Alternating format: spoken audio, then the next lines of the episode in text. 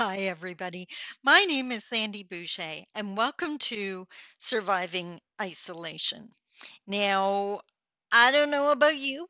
I don't know what your situation is. I don't know if you're practicing social distancing, if you're under isolation because you've been asked to be under isolation, you've been traveling abroad, so they're now telling you to stay home for 14 days. If you're under self imposed isolation, or God forbid, I do hope you're not under quarantine. Whatever the case may be, I decided to create this podcast so that all of us, me and my listeners, could feel a little less alone. Now, we are going to be talking about some serious things over the course of this podcast. I can well imagine, but that's not my focus. My focus is to reach out to you, to have some fun, to share some laughs, to talk about the reality of isolation, the highs and the lows. And I really, really, really want to hear from you. Uh, you can find this podcast on Anchor, and I guess it's sprout out over Spotify and iTunes and all that fun stuff. And I do have a Facebook page called Surviving Isolation, and I would love to hear your situation, especially if you have any questions or suggestions for things that I should talk about, then I am definitely going to pay attention and speak to that in a future episode. The goal is to do an episode a week. So I'm going to let you know how I'm doing, the highs and the lows, the funny things that happen, because my life can be pretty hilarious, or maybe it's just my outlook, whatever the case may be. Before we get into that, as this first episode unfolds, I really wanted to give you a background story so you could understand I guess the situation I'm in. And again, I would love to hear what your situation is, especially if you have a really challenging one, then please email me.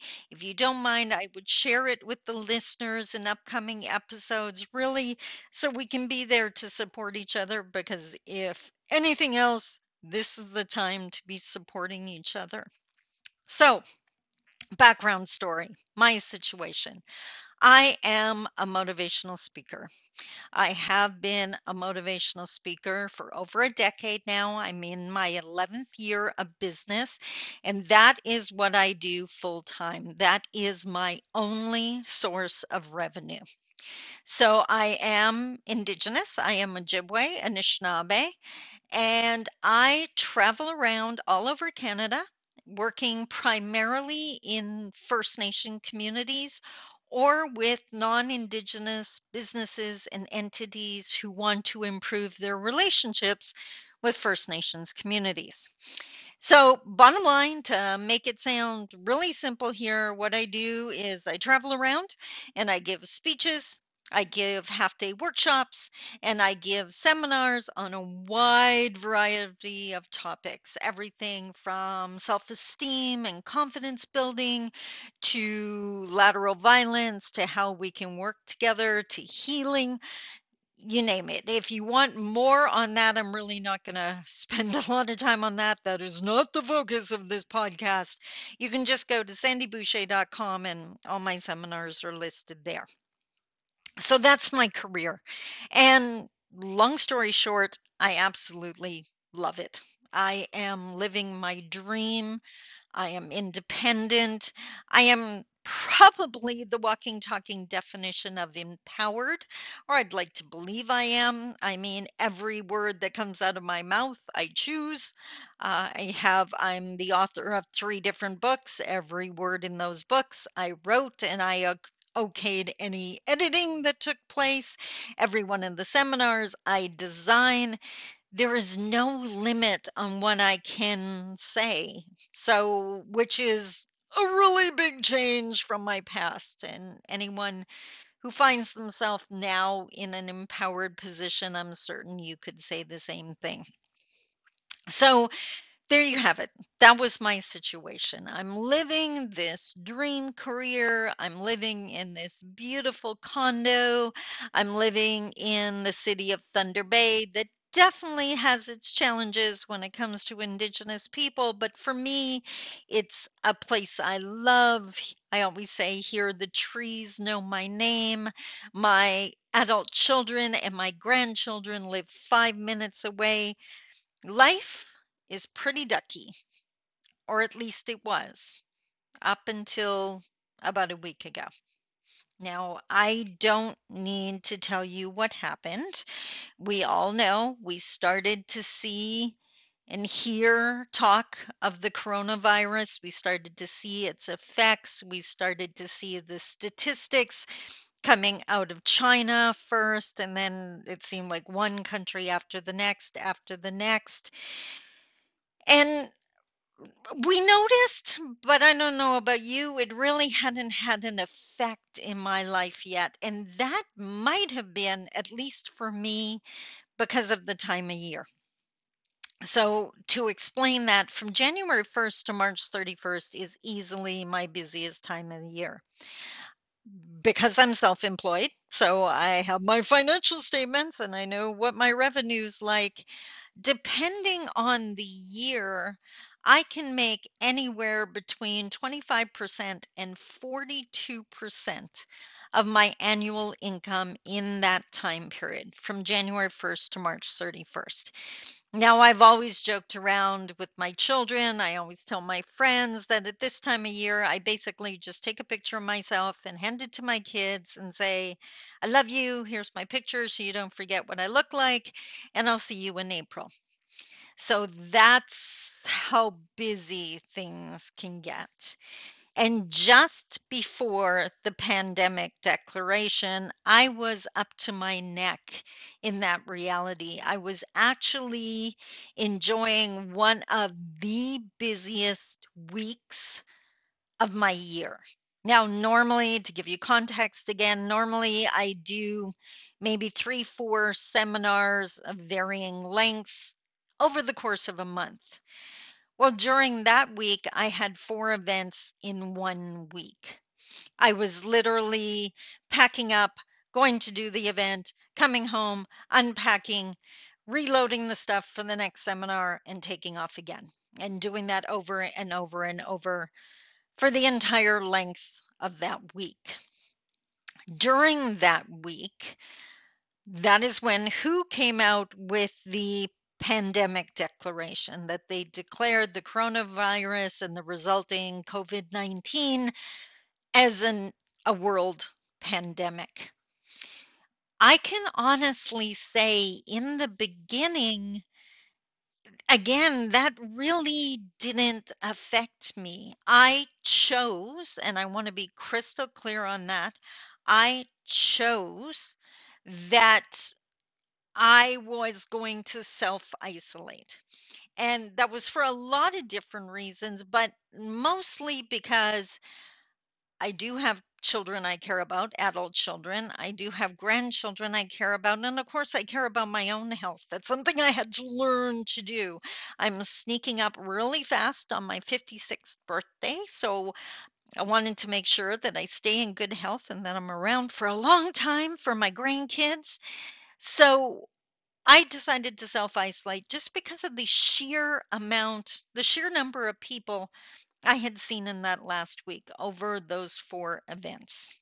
So I can honestly say that day one really didn't affect me. Yes, I was under isolation. And yes, I was no longer interacting with another human being face to face. But honestly, I was so flippin' exhausted that it just, I'm certain I felt like people do on the first day of vacation. I haven't taken a vacation in a while, so I'm kind of trying to remember here, but I'm certain that's what it was like. And I was just really enjoying the quiet and not having to use my voice.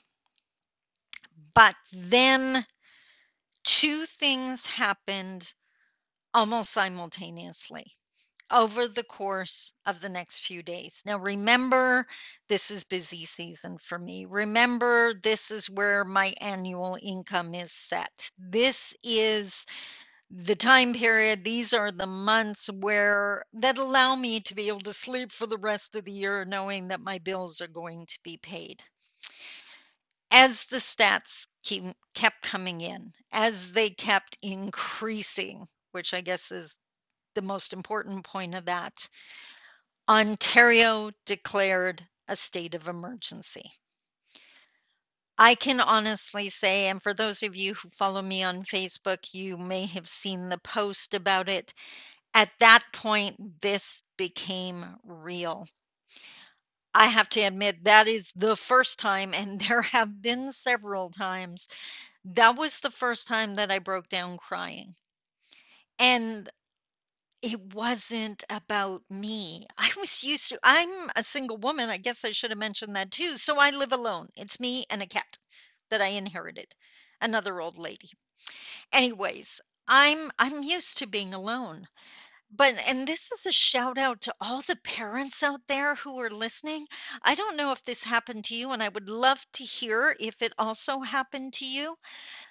But the thought of my precious children, even though they're adults now, they're still my children. And the thought of them living through a pandemic was not something I had ever envisioned. It would be the same, or it was the same for me as if war had been declared. I mean, yes, there's always been challenges in the world, but in our neighborhood, in in our immediate world, my children were safe. And suddenly, with that state of emergency declaration, I no longer felt they were.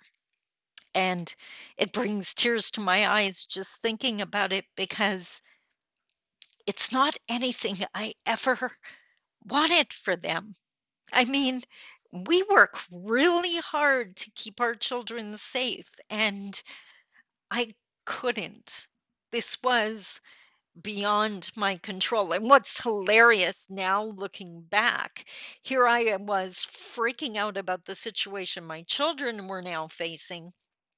My daughter was absolutely freaking out about me and my safety. She knew full well the amount of events I had just done. She was incredibly concerned. She was like threatening to barricade my front door just to make sure that I stayed safe. And of course, it was all out of loving concern. So that was the first hit. That first, this is not just the flu.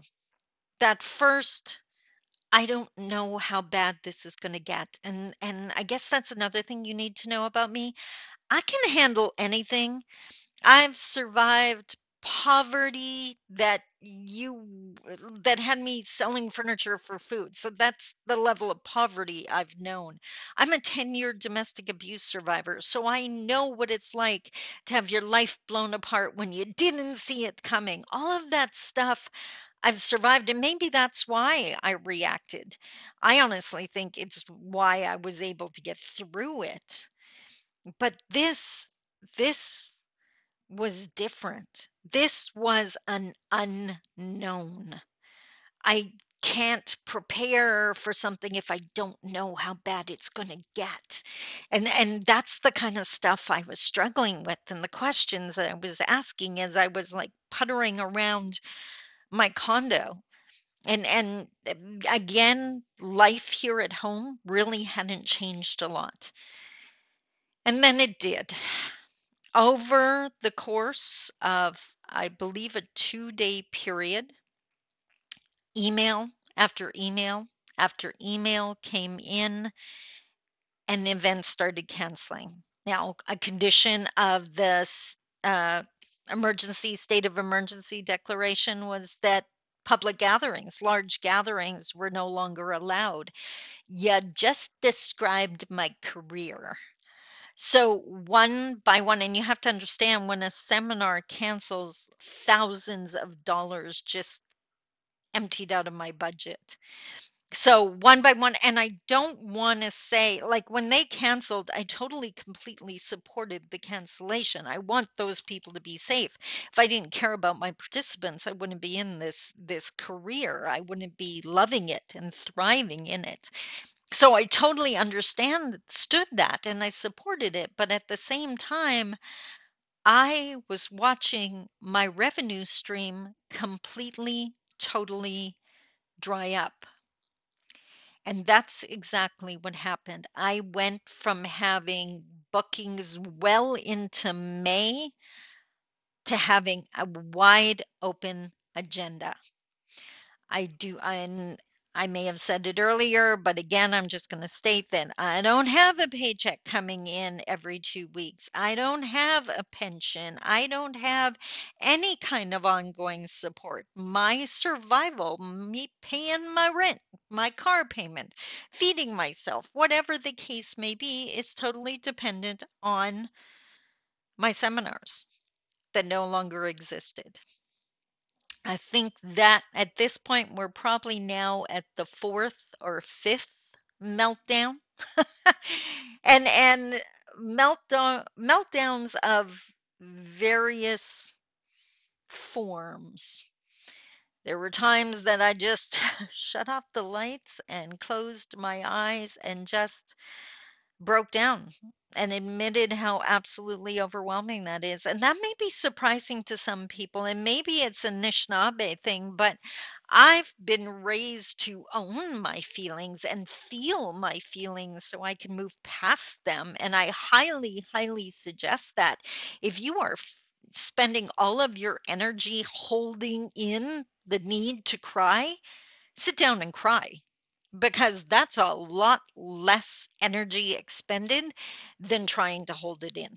And if there's people around you that are going to get upset about that, then do what I used to do back in my darker years go in the shower and cry in the shower. They'll never know. And Your tears will get lost in the water and you won't have to deal with the fallout, but you will feel better. So there were times I sat down and just cried by myself. There were times that I called my daughter and just cried on on her shoulder. There were times I ranted and raved and used some very colorful language that I'm not going to repeat here. And then there were times that I found my true self in the midst of this insanity and went back to a plan. What am I going to do? Accept the things I cannot change and change the things I can. Which brings me to why this podcast exists. I intend on doing an episode once a week, and I'm going to share with you what has happened in the week previously what worked, what didn't work, what challenges I faced, and what successes I found. And hopefully, in my experiences, you will find things that work for you. And please, again, share with me your tidbits of wisdom. If there's things you're doing that absolutely work, I would love to hear those. So that's my story, and that's the story behind surviving isolation. Until the next episode, please take care of you. Be kind to you. If there's one thing I've discovered already is I have to be way kinder to myself now than I ever have been before. And maybe that's a teaching I needed whatever the case may be, please be kind to yourself, be kind to the people that you're sharing your environment with. And I hope you tell your friends about this. Let's do this together because I believe together is the only way we're going to be, the only way we're going to survive isolation. And that's the name of the game. Until next episode, I love you. Talk to you soon. Bye bye.